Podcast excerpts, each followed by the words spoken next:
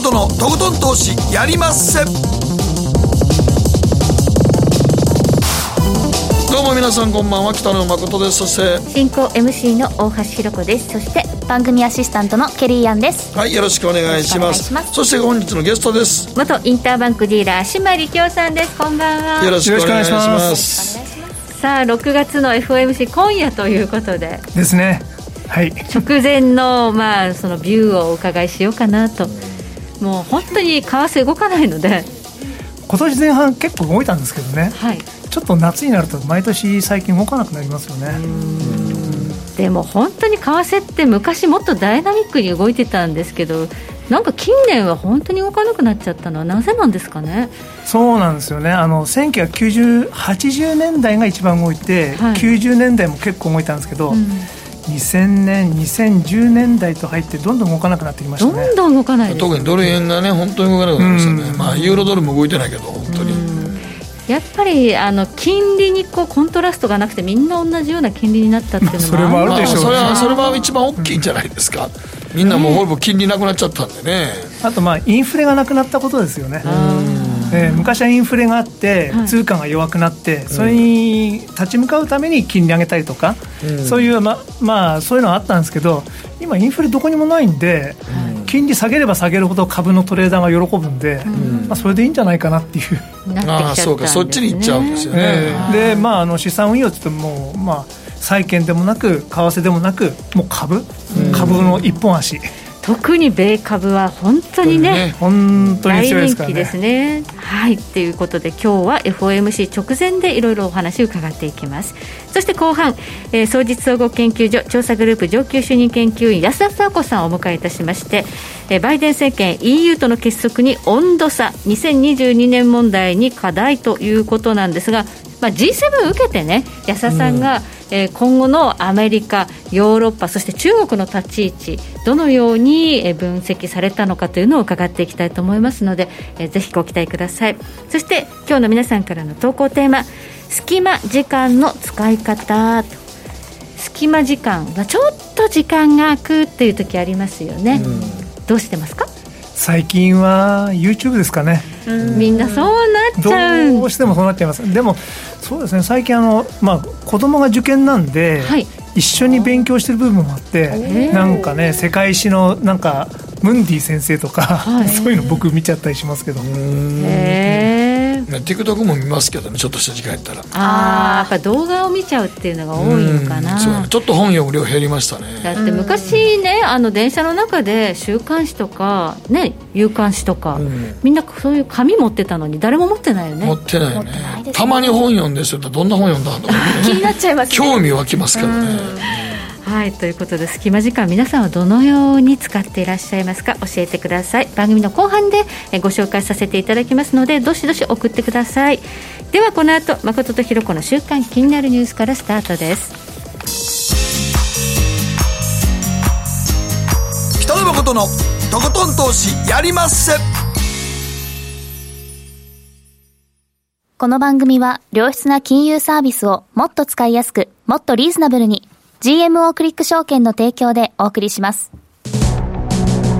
誠とひろこの週刊気になるニュース。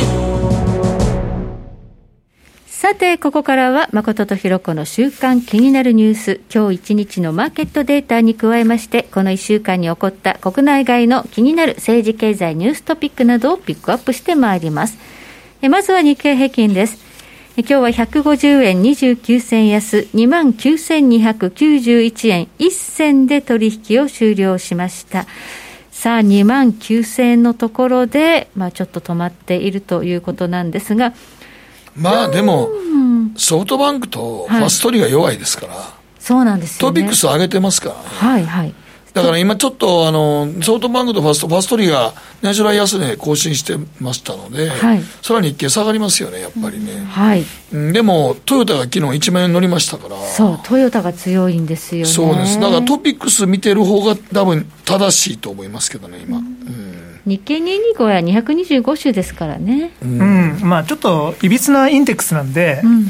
まあ日経あの日銀の行動が変わりましたからね、はい。うん、日経買わずにトピックス買うということで、今、トピックス30っていうんですか、うん、主要銘柄の30、あの銘柄がどんどんどんどん上がっていってますよね。上がっていってますよね。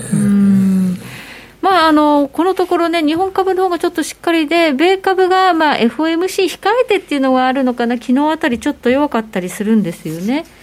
だからこう日米の株の乖離って、このワクチンの接種スピードで、ずいぶんその日本株を取り残されたんですけど、今度これ、日本株を追い上げてくれるかななんていう期待があるんですけど、でも一応、チャート上の一目均衡表を見たら、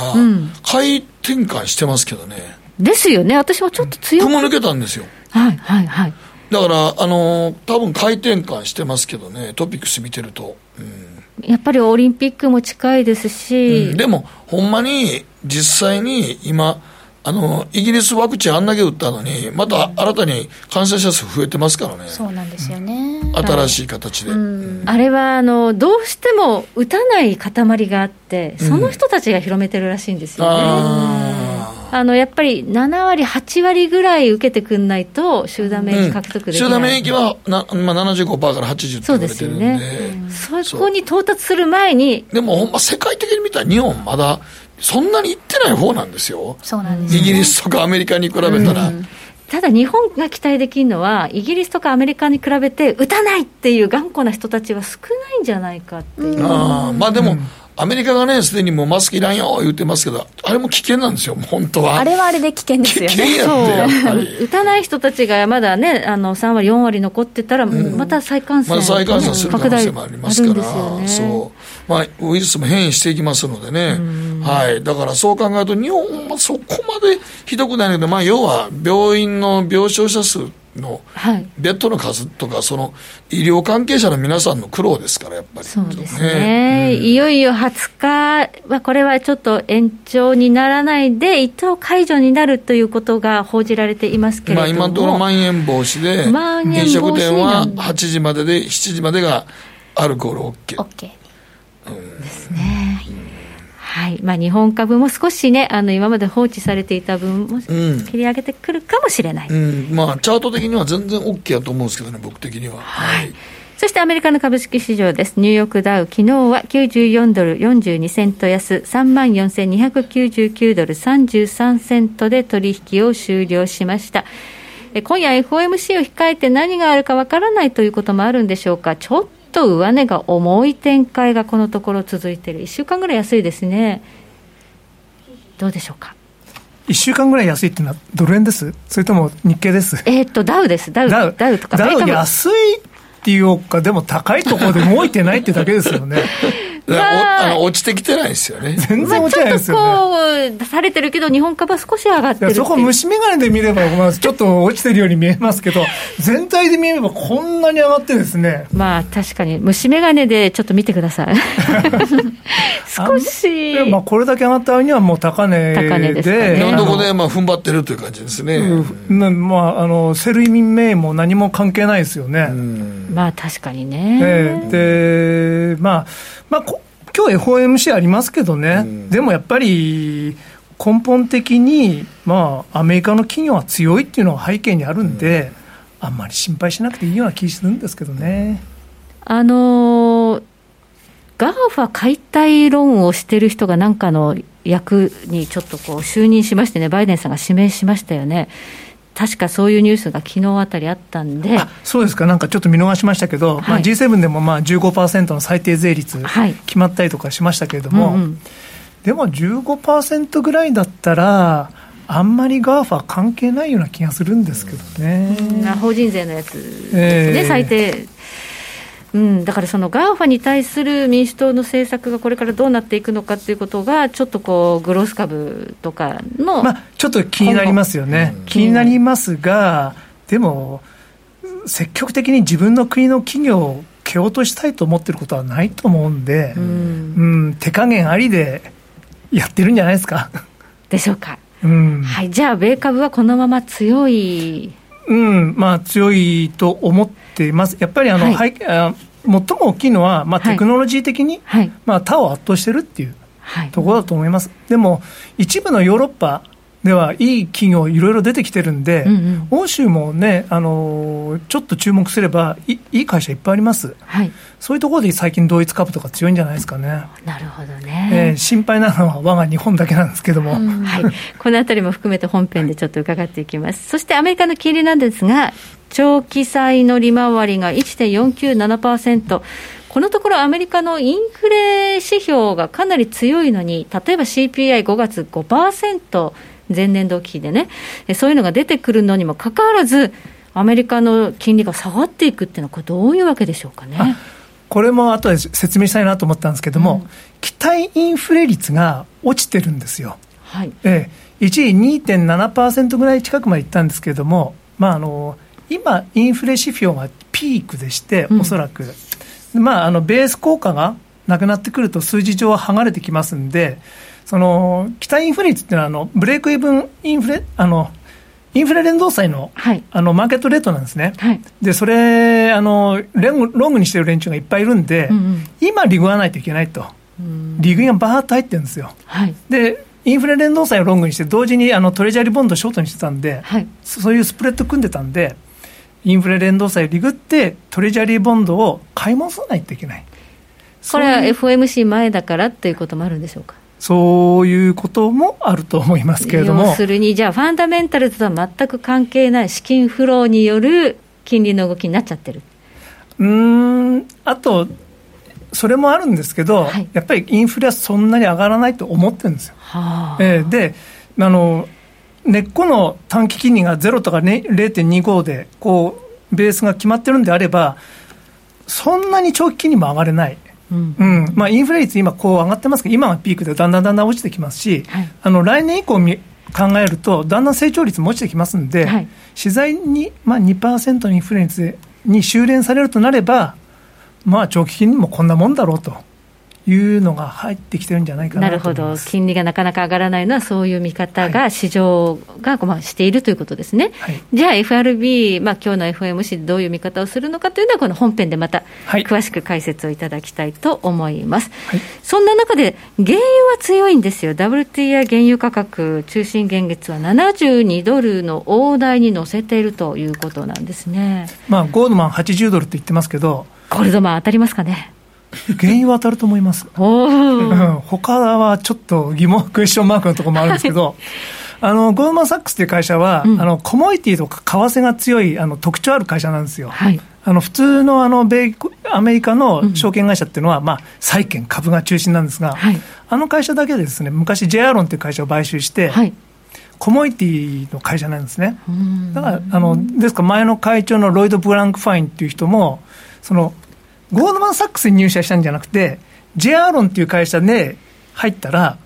いや、あの、ハーバード卒業した後、ゴールドマンに面接に行ったら、落とされたらしいんですよ。でも、J アロンでに入って、あの、まあ、仕事してたら、なぜかゴールドマン・サックスがそこを買収して、なぜかゴールドマン・サックスの会長になったと。あ、そうなんですか。自分を落とした会社のですね、会長になったと。えー、ギャグみたいな話ですけど、うん、まあ、あの、コマイティ強いんですね。特に原油がね。原油は、まああのうん、あのこれから需要伸びてきますし、はい、あの増産余力、OPEC いっぱいあるんですけど、はい、まあ、増産するよりは価格を上げた方がいいっていうのをもう皆さん分かってるんで。そう、OPEC は価格高い方が嬉しいですからね、うん、あんまり増産しないで価格を上げていく方向でしょうね。でしょうね。アメリカのシェールの生産が戻らないっていうのがあるので、うんまあ、脱炭素とかいうのがまたこれ、ちょっとネックになって、価格がまあ、そっちの方針なんで、はい、でも、本当に再生可能エネルギーがどんどんどんどん上がっていくかっていうと、時間かかると思いますんで、はい、そのタイムの、うん、時間差でちょっとね、えっと、原油上がっちゃいそうですよね。そうですね。はい。では、ここでケリーがこの1週間気になったニュースピックアップです。はい。私の気になるニュースは、ちょうど今お話ししていた、そういったクリーンエネルギーも今後ちょっと注目している会社の一つなんですけど、うんはい、アメリカのリフトが電力会社と提携、相乗り EV 貸し出しを実験、うん、で、このリフトっていうのは、配車サービスの会社なんですけど、日本だとウーバーが有名ですよね、はい、アメリカではウーバーとリフトが主な配車サービスで、で日本だとウーバーはウーバーイーツの方が一番使われてると思うんですけど、はいはい、あのリフトは配車に特化しています、でウーバーはウーバーイーツとかもありますし、はい、あと他にも今まであの食事の配達をしているポストメイツとかあとドリズリーはアルコール飲料のデリバリーの会社ですけど、ウーバーが買収しています、はい、なのでウーバーって結構いろんな事業をやっている中リフトは配車に力を入れてるんですね。すね。はい、はい、でこのリフトは15日、カリフォルニア州の、えー、ベイエリアの一部で地元の電力会社と提携して、えー、運転者向けに電気自動車を貸し出す実験を今年の秋から始めるというふうに発表しました。でというのも、この運転者を、えっと、たくさん雇って、あのタクシーのように配車サービスをしてもらうっていうあのモデルなんですけど、うん中でもあの今後は EV を使っていくよということで、2025年までには供給するエネルギーを100%再生可能エネルギーを使った EV での廃車を目標にしてるってことなんで結構大きな目標なんですよね、えー、2025年ですか？もう数えられるくらい。あと4年。で？ガソリン使わないの？もって言いたいんですけど、まずはカリフォルニア州の一部で、あのこの秋から始めますということだそうです。で地元のあの電力会社と提携してあの50万ドルの奨励金が提供されることで、うん、EV のレンタル代がガソリン車並みに抑えられるようにしますよというふうに言ってるんですけど、まあ、目標はかなり大きいですがちょっとこういう廃車に特化しているリフトなのでこういう EV とかそういうクリーンエネルギーの方にシフトしてるのかなっていうニュースでした。はい、はい EV というね、イメージでね、非常にこう、うん、ブランディングしようというのもあるんですけど、本当に2025年に再生可能エネルギーだけで車が走るっていう。そこまで。カリフォルニアだったらできるんじゃないです？カリフォルニアで始めた理由はそこですもんね、うん、あそこが一番ね、再生可能エネルギー力入れてる州やから。そうですね、太陽光安いですしね。そうそう。そこでまあどんだけやるかってことであと広げていこうってことなんでしょうね、多分ね。はい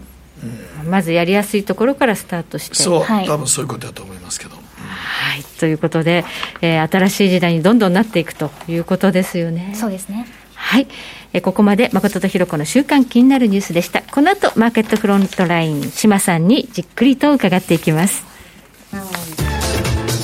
北野誠のとことん投資やりまっせ。やりまっせって英語では？レッツラゴーかな。ねえ先生好きって10回言って。それ10回クイズでしょいいから。じゃあ好き好き好き好き好き好き好き好き好き好き。僕も先生好き。え？もう。思わず笑みがこぼれる。株式 FX は GMO クリック証券。あらっしゃい。ご注文どうぞ。うんと大盛りラーメンにトッピングでチャーシューコーンメンマ海苔それに味玉白髪ネギね。あバターとワカメも。全部のせ一丁。シンプルにわかりやすく。株式 FX は GMO クリック証券。エミさん。どうしたの？僕最近考えてしまうんです。毎晩月を見上げるたびに僕の将来はどうなってしまうんだろうって。同時に思うんです。この虚しい気持ちに寄り添ってくれる女性がいたら。好きですで。よくない？シンプルにわかりやすく。GMO クリック証券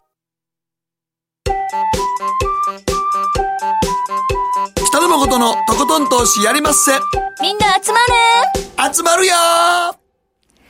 さて、ここからはマーケットフロントラインです。元インターバンクディーラー、島力夫さんにお話を伺っていきます。今日のテーマ、FOMC 直前、注目ポイント総ざらいと今後のマーケット展望。今夜ですね。今夜ですね。はい。でも皆さん FOMC のポイントって言ってもですね、もう聞き飽きちゃってるような感じもするんですけど。いやまあ最後の最後で直前で、はい、改めてちょっと。はい。えっ、ー、とパウエル議長や FRB の人たちがあの目指してるのは多分、まあ、市場変動を避けつつ、うん、テーパリングをもう周知させるっていうことだと思います。織り込みですね、まあ、どんどんどんどん織り込んでもらいたいと、うんうん、えー、ですからあの昔ですね、はい、まあ、テテンパータントラムっていうことがありましたけれども、はい、2013年ですね、はい、あのバーナンキー議長がちょっとテーパリングのことを少し話しただけで、マーケットがガザガザ崩れて、はい、まあ、その結果も影響あったと思うんですけれども、うん、バーナンキ議長は再選されませんでしたっていうことがありましたので。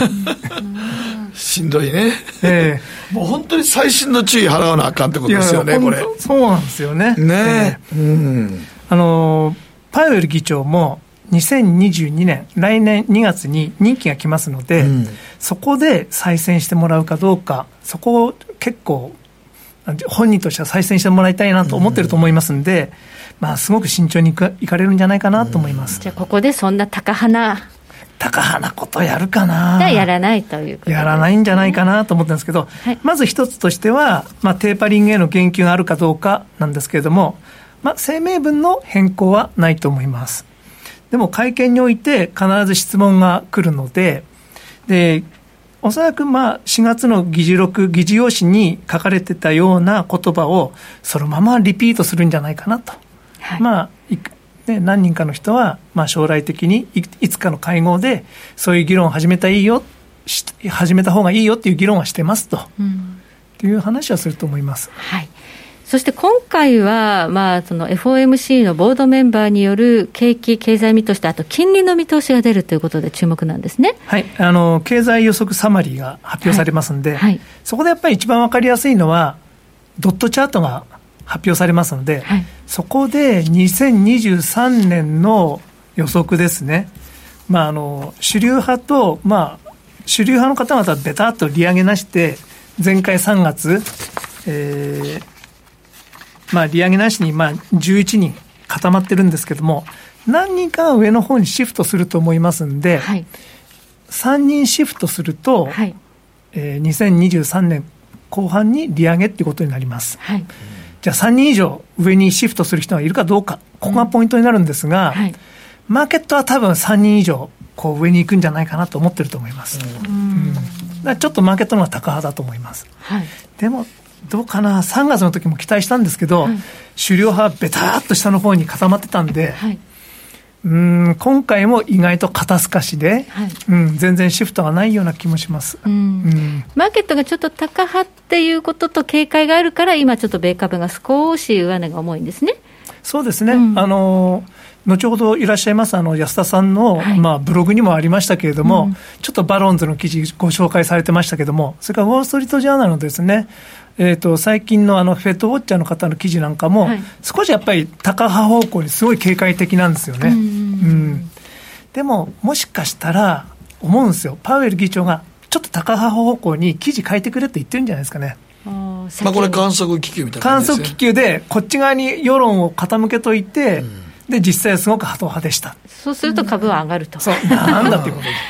とでだからちょっと今、アメリカのあの、言ったら株式市場も、この観測気球とか見ながら、うん、これどうなんかなというところがちょっと若干、あって逆に言うと、それしなかったら株価は、あ大丈夫やんっていう感じになるという。まあ、崩れることはないんで、はいはいえー、あの事前に落とす人は落としちゃってるんで、うん、そういう高等テクニックじゃないかなと思ってるんですけど。なるほど。うん、そうすると、まあ、そんなにこう、今回、今夜の FOMC で荒れるということはなく、むしろ株に非常にこうプラスになるんじゃないのかなと。まあ多分えっともちろんあの委員の中ではですねやっぱり議事録議事要旨とか読むとですねやっぱり金融市場の安定性に関して非常に気を使ってらっしゃる方が多いんですよ。やはりこれだけハト派的な政策を続けてると何かのショックでこう株が落ちるかもしれないまあ、あのレバレッジのかかったところが落ちるかもしれないだから事前にある程度あの金融引き締めしないといけないっていう議論は本当にいっぱいされてるんですね。けれども、まあ、2022年に任期が来ますので、それまでは安全運転じゃないですかね、はい、と思います。あの島さん、先ほどあのインフレはあまり長期化しないとマーケットを思ってるっていうお話がありましたよね。はいのインフレをどうするかっていうのが、やっぱり FRB の一つの使命なんですが、はい、インフレはそんなに続かないんですかね？えっとまあ、公式にも、うん、まあ、インフレは一時的にはベース効果とかですね、はい、まあ、経済の復興した初めのところですから、うん、いろんなところでボトルネックがあるので、うん、まあ、あのレンタカーの値段がは倍になったりとかですね、まあ、原油の値段が上がったりとか、そういうところありますけれども、まあ、それはあの金融政策がどうこうではなくて、一時的なものであって、そのうちまあ修正されるっていうのが主流派の見方なんですけど、はい、まあ、それが正しいんじゃないですかね。そうですかね。えーですから、はいまあ、あのマーケットはあの期待インフレ率がですね、はい、最近落ちてます。期待インフレ率ですね。はい。ちょっとまああのブルブルブルっとめくりますけども、あのその最近あのこれから利上げするかもしれないっていう FOMC なのに、はい、あのアメリカの長期金利はかえって下がってきております。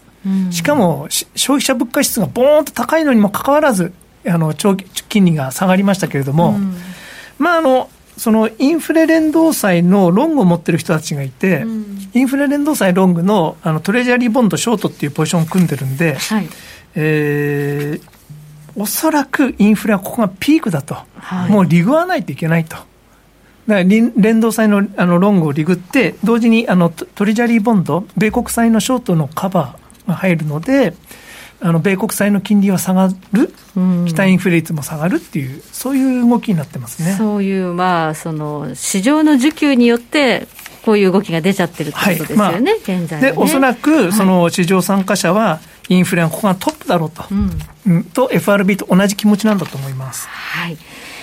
そして、まあ、じゃあ、ここから、じゃあ、どういうふうにこう相場をこうストラテジーしていく、戦略を考えたらいいかっていうことなんですが、はい。えーっとですね。まあ、FOMC は多分、まああの経済予測とかインフレ見通しとかいろいろ数字出ますけど、まず対価なく終わると思います、はい。ええ。おそらくですけども、はい。で、アメリカの金利も下がってきております。で、えっと、世の中は、はい今年とか今年後半ではなくて、もうすでにもう来年以降うん。見始めてるんじゃないかなと思うんですね。はい。で、来年の成長率とかを気にして、ですからあのアメリカの金利も下がってきてるということはあると思います。で、その最近ですね、OECD が、はい。えー今年、それから来年の経済予測の新しいのを出してきたんですけれども、はいこれを見ますと、アメリカ今年まあ6.9%と高いんですが、はい。来年は3.6と落ちてきます。はあ。で、再来年はもっと落ちると思います。はい。で、意外なのが欧州でして、はい。今年は4.3、まあ、まずまずかなっていうところなんですが、ん。来年は4.4とすごく高い。うん。うん。で、もっとすごいのが英国で、はい。今年7.2、えー来年も5.5と。はい。で、我が日本はちょっと残念なことに、今年2.6、来年も2.0っていう低成長が続くことになります。はいこのヨーロッパほんまにこの辺見てたら、G7 で日本だけやもんね。低成長な。そうですねね本当にねどうしちゃったんですかねえ。お金いっぱい出したんですけどね。うんねえ。77兆出したんですけど、どこに消えたのかなっていうようななんかね、あの使ってないお金もあるんですよね、実際にはそのよく分解してみると、だから、まあちちまあ、本当に巡ってないあっていう話もありますし、あはい。アメリカに比べると、配った量って少ないよねっていう話もあるんですがね。まあ、金融支援多いですからね。まあね、金融支援はね、安倍内閣の時からかなりやってますからね。金融支援って、要は借金増えるだけなんで、支援は確かにありがたいんですけど、うん。これを見て、あじゃあ、その成長が、持続性が高いユーロ、EU とかイギリスのポンド、はい。これ買うっていうのも一つの戦略になるんでしょうか？え僕はそうじゃないかなと思ってるんですけども、ちょっとあの、はい。ユーロ円やポンド円のチャートをちょっと持ってくるのは忘れたんですが、ええはい。えーとやはり、まあ、これだけ、まあ、欧州は特にですね、あれですね、あの欧州復興基金がはい。本格的にスタートしますんで、ええ。でこれから、まあ、EU の名前で債券を発行します、はい。でそれを投資家が買います。はい。っていう部分もありますから、経済は良くなるし、はい。あの債券の需要も出てきますんで、はい。ユーロ買いが世界中から少し出てくるんじゃないかなっていう気はしております。はい、復興基金が出るということは、それが欲しいという投資家が、その EU 債を買うわけですから、ええユーロ買いにつながるという連想が働きますね。あの為替リスクを取るかどうかっていうのもちょっと別の話になるんですが、うんでも需要は高いと思います。そうですね。ええはい。特に日本の西郷さんなんかは買いたいと思ってるんじゃないですかね。そうするとね、ユーロ買いになるかもっていうふうにね、やっぱり思いますよえね。えで、欧州以上に強いのがうんイギリス、まあ、はい確かに最近ちょっと EU との間で北アイルランド問題がちょっとまたぶり返してますけども、うん、まああのまあ、なんて言いましょう、このブレグジットの問題に関しては、はい、最終的に FTA をこう締結できたっていうところで、終わってると思います、イギリスはうまくやりました。ポンドもだって結構しっかりしてますよね。でブレグジットの時にだいぶポンド落ちたんですけども、まだ回復しきってないんですね。はい、ですからまだ道半ば。まだ道半ばだと思います。もっと上がれるんじゃないかなと。はい。というところですね。ここからはユーロとかポンドに注目ということですね。で、ドル円なんですけど結局ドル円はどうなんだってところも聞きたいですね。うん、でも今年の前半は円高に行くとみんな思ったんですよね。100円いくとかね、言ってました、割れるとか。そうなんですよ。まあ、確かにフェアバリューは僕も90円とか85円がドル円って適正値だと思ってるんですけど、うん、ちょっとそっちの方向にはとてもいけない、うん、うん、日本経済の状況を考えてますとですね、はい、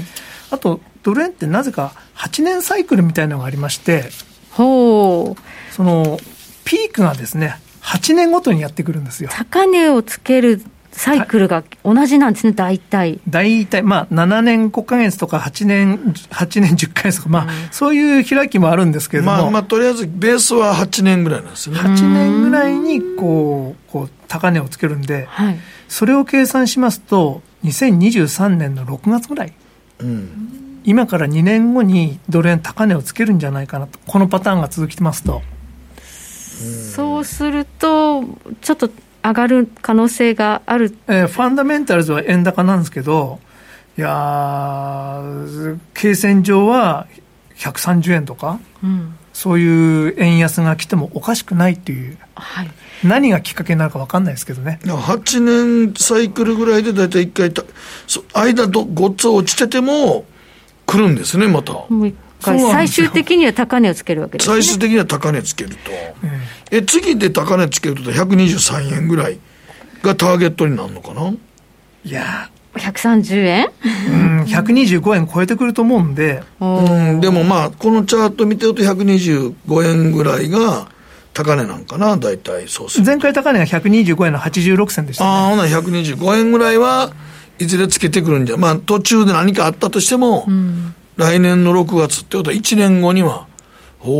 再来年かな？再来年。あと2年か、はいはい、まあ、ちょっとまだ2年あるんで分からないんですけども、うん、でも一旦売られる感じやけどね、一回売られるかもしれないですね、うん、まあ、一回売られて100円はあるかもしれないですけども、どっかで上昇相場きます。これはでもその円売りなんですか、それともドル高なんですか、どっちの力が作用して上がるんでしょうか、ね、僕は円売りだと思うんですけどね。円売り、えー、それはそのリスクオンの円売りなのか、それとも日本売りの円売りなのか？そこが悩ましいところですね。悩ましいですね。リスクオンの円安であってほしいんですけども、はい、もしかしたらそろそろ本当に、その、ぼちぼち、ぼちぼち日本、日本売りという円売り。その時はでも、株も日本売りですか？いや、まあ、円安になったらちょっと上がるんじゃないです？危機と言いながら。為替市場だけで日本売り。うん、多分 JGB が来るのかもしれないなっていう、まあ、あの多分政府債務が300%になるんですよ。はい、でも JGB は、日本国債は日銀が結構持ってるので、そんな不安はないっていう見方もあるんですよね。日本国内でファイナンスされてるっていうんですけども、うん、そうなんですけども、うん、だんだんだんだん日本の対外債券というのも、まあ、世界一の債権国なんですけども、多分そろそろドイツとかに負け始めるんですね。ドイツがかなり追い上げてるってニュースはありましたね。まあ、それ勝ったからどうだっていうこともないんですけど まあまあ、追い上げる追い上げの問題でもなくて、まあ、ね、勝ち負けの問題じゃない、勝ち負けの問題じゃない。まあまあ、結果的にそうなってるっていうのと、あと日本に投資する人はいないっていうのを裏返してもあるんですよ。うん。うんで、えー、っと、また300兆ぐらいなんですね、対外債券っていうのは。はい。もし日本が危機の時にその300兆で足りるかっていうと、足りない。はあ、うん。あんまり足りないあの、全然十分じゃないですね。じゃあ、国債への不安が高まって、え国債売り、円売りになる可能性が、まあ、それはまあ考えづらいんですけれども、はい、これまでの歴史を考えると、はい、けれども、その日銀がずっと国債買ってて OK っていうのは、で自分でタコ足食ってっても大丈夫っていう話なんで、はい、どこかで限界が来るのかな、分かんないですけどね。うん分かりませんが、まあ、2年後には円安が来るということで。とりあえず、まあ、どういう形か分からないけど、えー、このサイクルでいうと。サイクル上は来ますと。125円超えるドル高円安あるかもしれないよ、ということですね、はい。そうです。はい、ありがとうございます。ここまで島利京さんに伺いました。ありがとうございました。はい、ありがとうございました。北野誠のとことん投資やりまっせ。みんな集まれ。行かしていただきます。これ僕は撤退ですね。はい、すみません、ありがとうございました。GMO クリック証券はおかげさまでファイナンスマグネイト社の調査において2020年 FX 取引高世界第1位を獲得。多くのお客様にご利用いただいております。GMO クリック証券は安い取引コストが魅力であることはもちろん、パソコンからスマートフォンまで使いやすい取引ツールも人気。また、サポートも充実しています。FX 取引なら取引高世界ナンバーワンの GMO クリック証券。選ばれ続けているその理由をぜひ実感してください。GMO クリック証券株式会社は関東財務局長金賞第77号の金融商品取引業者です。当社取扱いの金融商品の取引にあたっては価格変動などの理由、価格変動などの理由により投資元本を超える損失が発生することがあります。お取引をする際は当社のホームページや契約締結前交付書面にて手数料などの諸経費及びリスクについて十分ご確認ください。北野誠のとことん投資やりまっせ。もう寝る暇ないわ。なのに肌ツヤツヤ、ツヤツヤ、ツヤツヤ。マーケットのリアルということで今日は総実総合研究所調査グループ上級主任研究員の安田沙子さんです。こんばんは。こんばんは。よろしくお願いいたします、はい、今日のテーマは？バイデン政権 EU との結束に温度差。2022年問題に課題と。ちょっと硬い硬いタイトルこれはまあ、これの G7 の首脳会議のことですか？はい、G7 の首脳会議と、それから欧州を歴訪しましたバイデン政権の思惑と、うんはい、その EU の裏の本音というところを探っていこうと思います。はい、で G7 なんですけれども、首脳宣言ありましたが、まあ、メディアの扱い方って基本的にそのバイデンさんの華々しいデビューというところと、うん、その G7 という存在が意味を持つというところで復活したであったりですとか、うん、まあ、G7 再建であったりですとか、まあ非常にポジティブな見出しが飛び交いましたよね。トランプ政権の時に一回ね、抜けたりなんかして、結構ね、ガチャガチャになったのがあるので。結構いろいろ内部対立なんかが起こってしまったので、うん、亀裂が生じた、はい、いわゆるその G7 体制をある意味修復したということが言われています。で、実際に今回の G7 の首脳宣言では、メディアでもそうですけど、大体4つの部分で合意ができたというところで、そういったところまで歓迎されているわけですよね。でやはりよく言われるのが中国ですよね、はい、え中国への対抗線を張ったというところで、例えばその台湾海峡の平和的解決というところを初めて明記したりですとか、まあ、南シナ海、東シナ海の海洋進出に対して牽制をしたりですとか、あとちょっと興味深かったのは、新型コロナ発生源の調査も行うなんてね、言い出してまして、あそうなんですね、G7 諸国もやりますかと。いう印象を持ちましたね、ね、結構強気なこと言いましたよね、そうですね。はい。というところがまた興味深いところではありましたけれども、あとはやっぱりコロナで、まあ、中小中低所得者国に対して、ワクチン10億回分やりますですとか、あと忘れていけないのは気候変動のところで、2050年までの温室効果は実質ゼロやりましょうっていう話ありましたよね。あと、巷でよく話題になるそのガソリン、ディーゼル車の移行ですよね、すでにゼロ円消費の、はいそういったところなんかも入ってきます。ちょっと日本としては厳しいなと思うのが、2030年代には電力システムの脱炭素化進めましょうとか、はい、あと今年以内に、あの石炭関連の火力事業の新規国際的支援の終了なんかが入ってきてますんで。非常になんか難しいところもありますが、こういったところでも合意したと。これ、めちゃくちゃスパ短いよね。野心的ですね。まあでも、これぐらいの目標を掲げないと無理やって判断判断だよね。ということなんでしょうね。はいまあ、こういったところで G7 が合意できたというところで、まあ、シャンシャンと終わった形ではあります。はい、でさらにですね今回、バイデンさんのデビュー戦というところで、お土産を持っていったんですよね、バイデンさんね。はい、何かと言いますと、B3W なんですが、何でしょう？何の話かって 言いますよね。これだけ聞くとよくわかんない。BMW じゃない BMW じゃないです。ドイツじゃないです。B3W。B3W、確かに似てますね。何かと言いますと、あの、ビルドバックベターって覚えてらっしゃいますか？なあ、なんか、懐かしい、もう今とあっては懐かしいんですけど、バイデンさんの選挙スローガンですね。はい。より良い再建をと、はい、先ほど修復という言葉を出しましたけど、まあ、アメリカの分裂を、ね、修復するという意味で、この再建という言葉を使ってたわけですが、これを世界バージョンに格上げしまして、はい、より良い世界の再建を進めるということをお話ししたわけですね。はい、何かと言いますと、まあ、高い基準での透明性を持った、うんえー、主要な民主主義国家が共有された価値観のもとで、その中低所得者所得国向けに、まあ、インフラ投資しましょうと、うん、いうことで、これだけ聞くとなんやねんって話になりますけど、うん、要は、中国の一帯一路に対して対抗軸を設けましょうっていうお話なんですね。なるほど、中国にこういう新興国がね、どんどんどんどんこう、はい、はい、買収されていくようなのがいい。困るよ、ね、困るよと、はい、まあ、南米ね、あのアメリカのお庭、裏庭のカリブや中南米ですとかでもね、進めていますから、まあ、そういったところの対象地域としまして、それからアフリカおっしゃる通り、そしてもちろんインド太平洋、こういったところでインフラ投資をしましょうという枠組みなんですね。われわれがやろうということですね。はい、G7 が軸になって、まあ、アメリカが主導役として、まあ、バイデンさんがそういう提案をしたわけですね。この構想で合意したわけです。いいじゃないですか。いいですよね。ちょっとでもね、あの 曖昧な部分があるんですよ。まずね、規模が曖昧。いくらでやるのかなとか、そうなんですよ、あの大体数年で数千億ドルみたいなことをアメリカ側は言ってるんですけれども、うん、でどこに、まあ、その軸として、えー、そういうインフラを展開するかというと、まあ、分野としては4つで、まあ、気候変動だったり、はい、まあ、デジタル技術、ここ 5G とか入ってきますよね、うん、サイバーなんかも入ってくるんでしょうね、まあ、健康と医療、医薬品とかも入ってくるんでしょうし。うんうんその辺のサプライチェーンとか、あと最後はジェンダー間の平等とかいうところなんですけど、まあ、この4分野に注力して行いますが、その先ほどお話しした規模、うん、財源どうするんですかって話なんですけど、なるほど、お金どっから出すのっていう話。がありますね。これ、面白いことに、はい、この EU 加盟国のドイツ、フランス、イタリアが非常にお茶濁してます。うん、なんでですか？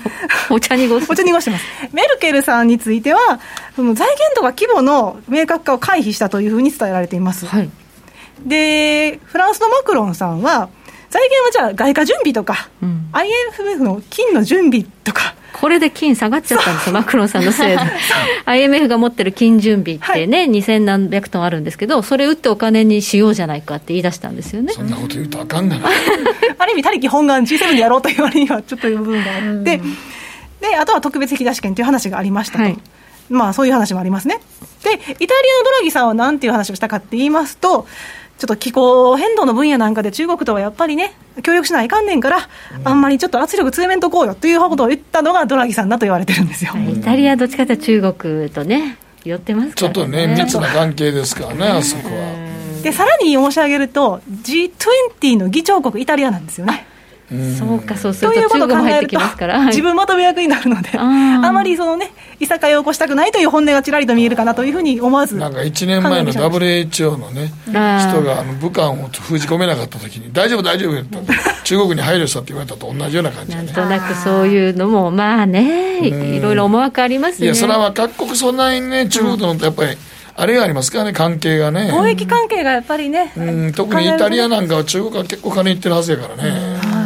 人も結構行ってますからね、そうですね、人も結構、繊維関係とか、やっぱり、ね、もうめちゃくちゃブランドものところね、後ろには必ず中国人が働いてるっていう話やからね、だから感染も早かったんですよね、うん、そうやね、そうでしたね、そうやね、本当そうでしたね。ということで、ありましたが、まあ、ちなみにその浦木さんですけど、フランクな率直な対話を続けていこうというふうにお話ししています。で、この率直なっていうのは、バイデン政権の、えー、国務省の報道官も使ってたので、まあ、一応意思疎通はできてるのかなと思いますね、米国とイタリアね。で、それだけではなくてですね、えー、欧州とアメリカの関係修復復っていうのは、NATO の首脳会議でも明らかになりましたというところで、うんはい、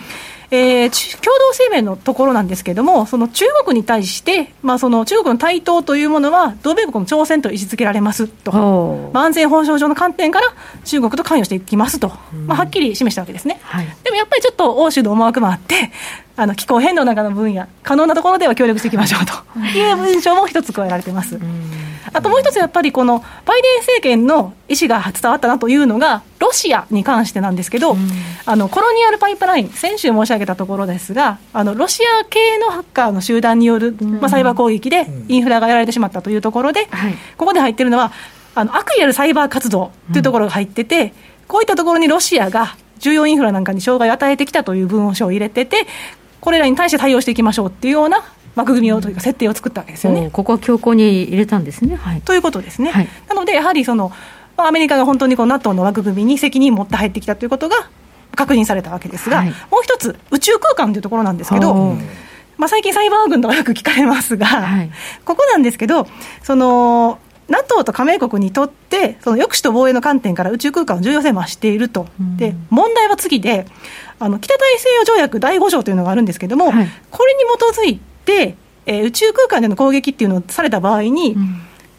集団防衛の発動対象になるとい。うことを入れてるんですよ、はい、何かっていうと、宇宙空間、例えばドイツの、うん、えー、衛星が攻撃された場合は、はい、加盟国全体の攻撃とみなして対応するぞっていう話なんですなるほど、地上と一緒、まあ、同じ宇宙空間であっても、宇宙空間で戦うってことやもんね。ねはい、であの中国なんかですとか、他の国もそうなんですけれども、衛星攻撃兵器というのがあって、まあ、GPS なんかは衛星とかね、扱いますから、それを攻撃するような兵器が出てきているというところで、まあ、だから、加盟国がされたら対応しますってことを盛り込んだわけですね。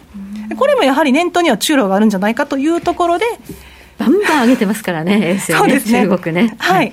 というところで、うん、あの欧州の結束、中国とロシアに対する結束というのが見られて、なおかつバイデン政権を主導したんではないかというふうに思われます。はい、でもう一つ申し上げると、この NATO の枠組みというのは、戦略概念というのが改定されるんですけれども、2022年の首脳会議で採択されて、はい、2030まで年まで続くんですね。じゃ来年ですね、はい、なので、こういった内容がいかにして盛り込まれるかがポイントになります。うん、はいでこういう意味でも2022年の NATO の首脳会議というのは非常に重要であると、はい、いうことを留意していただきたいなと思います。アメリカは戻ってきたということですね、こういう枠組みにね。ねはい、でそういうことをしている中で、はい、米国と EU ですね、もう一つ大きな進展を遂げました。何かと言いますと、17年ぐらいに及んでいたあの航空機の紛争ですよね、エアバス対ボーイング。補助金もね、ちょっと、それはずるいだろうって、お互いね。そうです、そうです、で両最初、文句言い出したのはアメリカなんですけれども、うん要はその2004年からずっと続けてきた、まあ、問題がありまして、うん、で結果的には約110億ドル、お互いに、うん、あの報復関税やってきたわけですけれども、これを、まあ一旦やめましょうと。5年間停止しましょうということで合意して、まあ、停戦合意をしたわけですね。はい。はいで、これで合意できたというところは、あのアメリカにとってももちろんプラスで、なぜかと言いますと、やはりボーイングって737マックスの墜落事故なんかありましたし、電気系統の不具合なんかもあって、ちょっと業績不振に陥ってましたから、はい、アメリカにとってもプラス、もちろんエアバスを持っている欧州によって、欧州は4か国で、エアバス、コンソーシアムですから、うん、そういった意味でもプラスであるということが挙げられます。でもう一つ次、鉄鋼アルミですね。ああ、ちょっと忘れてる方もいらっしゃるかもしれませんが、はい、トランプ政権でね、鉄鋼アルミ2、3条をもとにね、発動されましたけれども、はい。はい、欧州側もやはり、え報復関税を行っていたわけなんですが、実はですね、あのこの税率なんですけれども、欧州側が引き上げる予定があったんですよ。報復でね、また。はい、それを今年に入って、やめます、停止しますって言ったんです。で、2021年末までやめますって言ってるんで、その間、じゃあ協議しましょうってことになってるんですね。はい、でやはりその欧州側としては、交渉のテーブルについてくれるバイデンさんに、うん、鉄鋼とアルミの追加関税撤廃してもらって、やっぱり景気回復につなげたいという意図があるんでしょうね。うん、で、これについては、アメリカ側も悪くない話ではないと思いますので、うん、おそらく交渉を続けていくのだろうというふうに理解されます。はい、はいちなみに、ウイスキーなんか、アメリカの場合は報復関税の対象になってますから、はい、中間選挙を見据えた上では、まあ、アメリカにとっても悪い話じゃないですよね、南部側の票を取るという意味ではね。はい。まあ、確かにね、この対中姿勢でみんなでこう一致してやっていこうっていうときに、ここでいざこざがあるとね、そうですね。いろいろと。でこう公正なルールに基づいて貿易をしている国同士であれば、いざこざをしている場合ではないという話になりますし、ね、そこは休戦しようという感じなんでしょうかね。はい、で、はいそれにともしかしたらそれは実はユーロにとってプラスかもしれないというのが6枚目でして、はい、島さんもねちょっと今度ユーロとかが注目かもしれない、ね、おっしゃってました。おっしゃってましたけれども、はい、そのやっぱりですねユーロ、欧州にとって、はい、アメリカって輸出国ナンバーワンなんですよ。おやっぱりそうなんです、ね、やっぱりそうで、2020年の貿易額で見ると、はい、中国が1位になって、はい、アメリカ抜かされたって話ありましたが、輸出額ではアメリカがまだまだ1位で、割合18.3%もあるわけですよね。本当だ、一番右側ですね。はいということを考えるとですね、うん、やっぱりアメリカに輸出してで景気回復を主導していくというのが理想的でもあります。はい、でやはりあの IMF の G7 の諸国の実質 GDP 成長率見てましても、はい、アメリカのやっぱり成長率って2016年でも1.6で、はい、他の国よりやっぱ高いわけですよね。そうですね。はいなんかやっぱり日本は相変わらずこう0.5で低いんですが、やっぱり低いんですけど、はい、フランスとかドイツがやっぱり1.1とか1.2の中で、はい、アメリカに近い、アメリカと関係の深いカナダと英国の方が、やっぱり見通しが高くなっているので、はい、そうなってくると、ちょっとアメリカに頼りたくなるという部分もあるんでしょうね。そうね、元気のいいところにいっぱい買ってもらいたいそうですね、うん、そういった意味では、こういった追加関税措置っていうのは撤廃していった方があの欧州にとってはもちろんプラスになると。そうするとユーロも強くなるかもしれないという話です、ね、これはでもちょっとユーロにとってはプラスかもしれないね、ね、そうですね、はい、というところで、うんうんお互いこうウィンウィンな形で G7 も NATO の首脳会議も進んでたんですけれども、はい、ちょっとねあの、なんでこうなったかって話なんですが、はい、あのバイデンさんもちょっとやっぱり EU に対しては協力してもらわなきゃいけないところが大きいですよね、ロシアと中国に対する対抗軸を立てるという意味で、ただ、問題は実は2022年に EU の首脳が、もしかしたら2人交代するかもしれないですよね。あ選挙で？選挙です。はいで1人は間違いなく、今年の秋引退されるメルケルさんで、はい、長期政権でしたけど、ね、長期政権でしたね。メルケルさんがドイツから去って、次の方になるってのは結構大きい話、ね、大きいですね。ですね。はい、でもしかすると政権交代になるか、複雑な連立をね、うん、政権になるかというところで、ちょっとね、わからないですよね、リーダーが。そうですね、政党が変わっちゃう可能性だってあるわけですからね、そうなんですよ。この辺がね、はいはい、民主主義の一番よ 脆弱なところでね、でね中国はか、一党独裁ってことは変わらないのよね。そうですね、変わらないですね。が、やりたいことがはっきりしてますもんね。ぶれないですね。ぶれない。ぶれない。で、メルケルさんが今年でしょ、あとは？そうなんです。あともう一方、2022年の4月に大統領選挙を迎えるフランス、マクロンさんですね。で、ちょっと思い出してほしいのがですね、あの、B3W のインフラのね、構想の時にちょっと財源とか及び腰だってお話しましたけど、はい、メルケルさんやっぱ言えないですよね。はい、もう自分から引退してしまいますから。はい、で、マクロンさんにしてみても、自分の選挙がある中で予算使えるかっていうと、なかなか難しいですよね。お金出せないよね。出せないかもしれない、ね、選挙前にね。そうなんです、うん、で。そういったところがもしかしたら挙げられたのかもしれませんねというところ。でイタリアにつきましては、一応総選挙は2023年なんですが、うん、そもそもここも複雑な連立の経験談で、ね、ちょっと不安定では不安定ね。もともと政権が脆弱やもん、あの国いつも。難しいですね。なかなか、はい。というわけで国民は能天気やねんけどね。ほとんどマフィアみたいな、ね、人が首相いらっしゃいましまあ、そういう話も聞こえますが、というわけで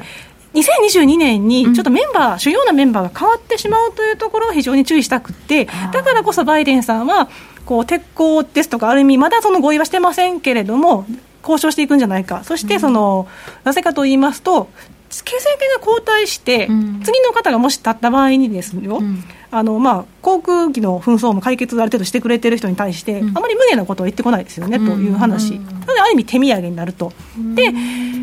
普通にその新しいリーダーになったとして、政党は変わらなくて、新しいリーダーになったとすれば、その政権の流れを維持するような、そういったも道筋が出来上がってるじゃないですか、はい、これだけもうしてもらってるのに、わざわざそういう方向の逆の流れにはいかないようにしますよね、うん、まあ、そういったところで、バイデンさんは未来の政権に対するある意味、手土産を持っていたのかなということで、はい、なので、こういったその航空機の紛争を終わらせた、一旦終わらせたりとか。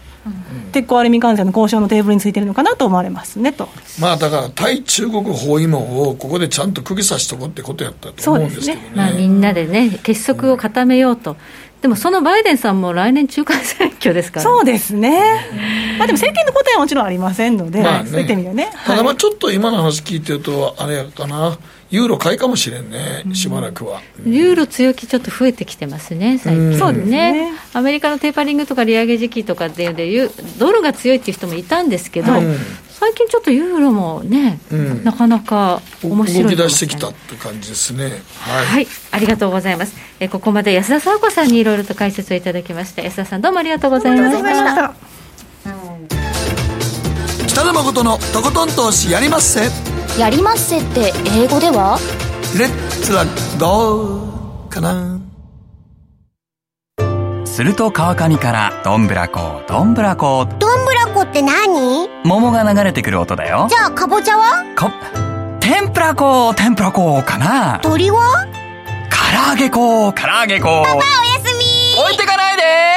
頑張るあなたを応援します。GMO クリック証券。あらっしゃい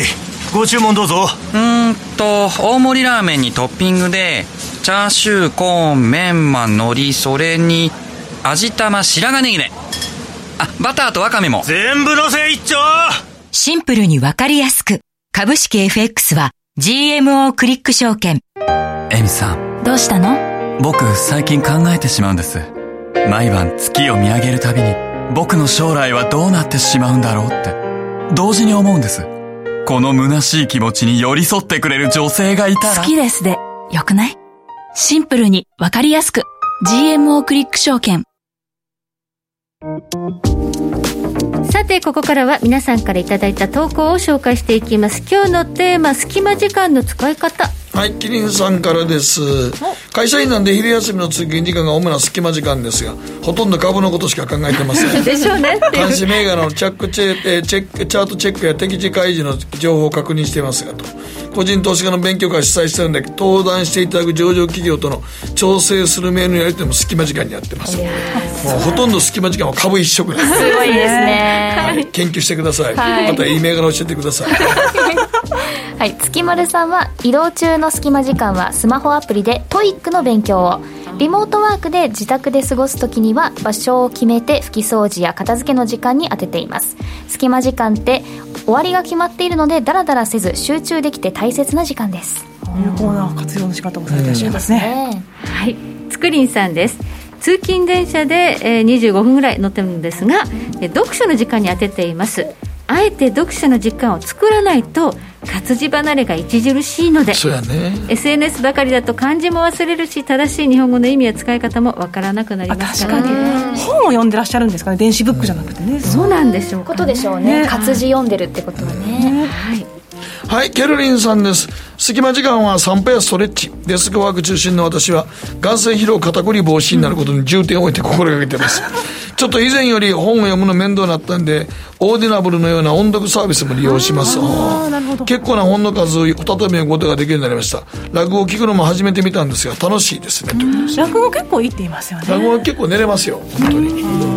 はい。寝れます。はい。ラストに中堅さんは隙間時間があればツイッターをチェックしてフォロワーに返信したりえラジオ番組に投稿したりと。でラジオはその時に聞けなくても後からラジコでタイムフリーで聞けるのでまた後から聞き直すことが増えています、ね、はい、世の中ですはい、ね、みんなスマホ使ってますね。使ってますね。まあ、2028年すべて FM するとき我々はどうなるんでしょうか、ね、そうなんですよ。AM がなくなって FM になる。全部が FM になるというね、あの電波塔のね、金のことでね、はい、ただ、ただ唯一短波というね、この。あ、そうラジオ日経は短波なんですけど、どうする、どうするんだろう。やめるのが短波を。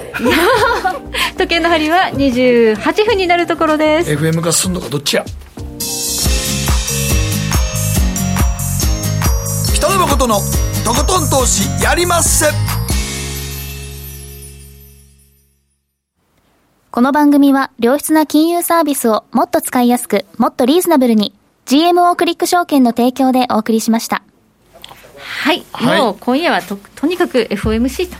そうですね。あと気候変動で何言ってくるかもポイントですね、あのイングランド銀行みたいにストレステストみたいなのを組み込んでくるかっていうところですね。はい AM は北海道、秋田が残ると、全部では北海道、秋田残る確かそういうのありましたね、全部じゃないということで、全部じゃないね。はい、すごいですね。ではまた。はい、ではまた来週です。まあ、ひょっとしたらラジコだけになるかもしれませんけど。はい